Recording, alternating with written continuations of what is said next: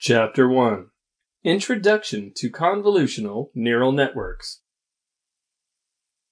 Convolutional neural networks are part of a broader family of feed-forward networks that are always composed of multiple convolutional layers containing completely connected layers.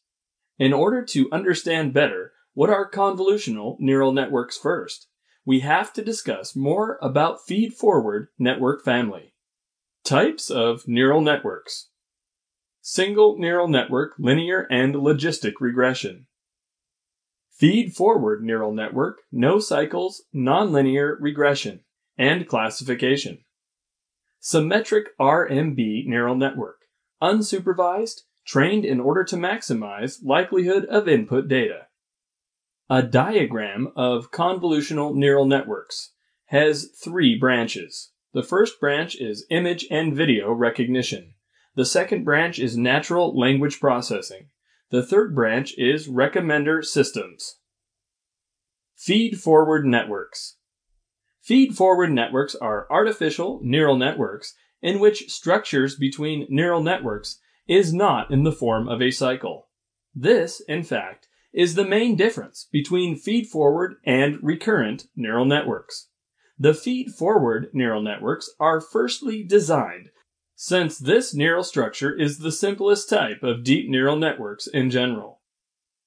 In this particular network, the various data information is able to move only in a single direction that is forward. The information is transferred from the input through hidden nodes and finally to the output nodes. There is not any cycle formed in this particular neural structure. The simplest kind of feed-forward networks is a single layer network that consists of only one layer of outputs.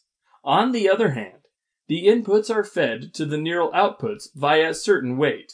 Therefore, a single layer neural network is a basic type of feed-forward networks.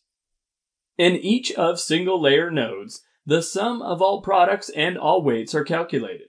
In the case when estimated value is above zero, in most cases, neuron further fires and takes value 1 in most common cases, since 1 is activating value.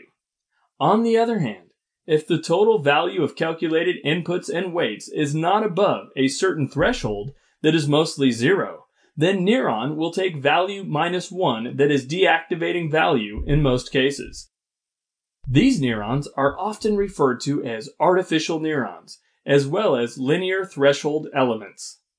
Feed forward network. Train a neural network with training set. Test a neural network using the test set. Classify data. Evaluate outcome. A certain perceptron can be created if you use any of these values for both deactivated and activated state, as long as the value of the threshold is laying between the two. These perceptrons also can be trained by very simple deep learning model, which is commonly called as the delta rule.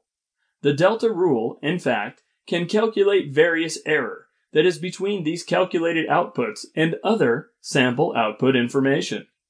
The delta rule further uses this calculation in order to create an adjustment to be calculated weights by implementing a certain form of gradient descent. Single layer perceptrons are just capable of deep learning some linearly independent patterns.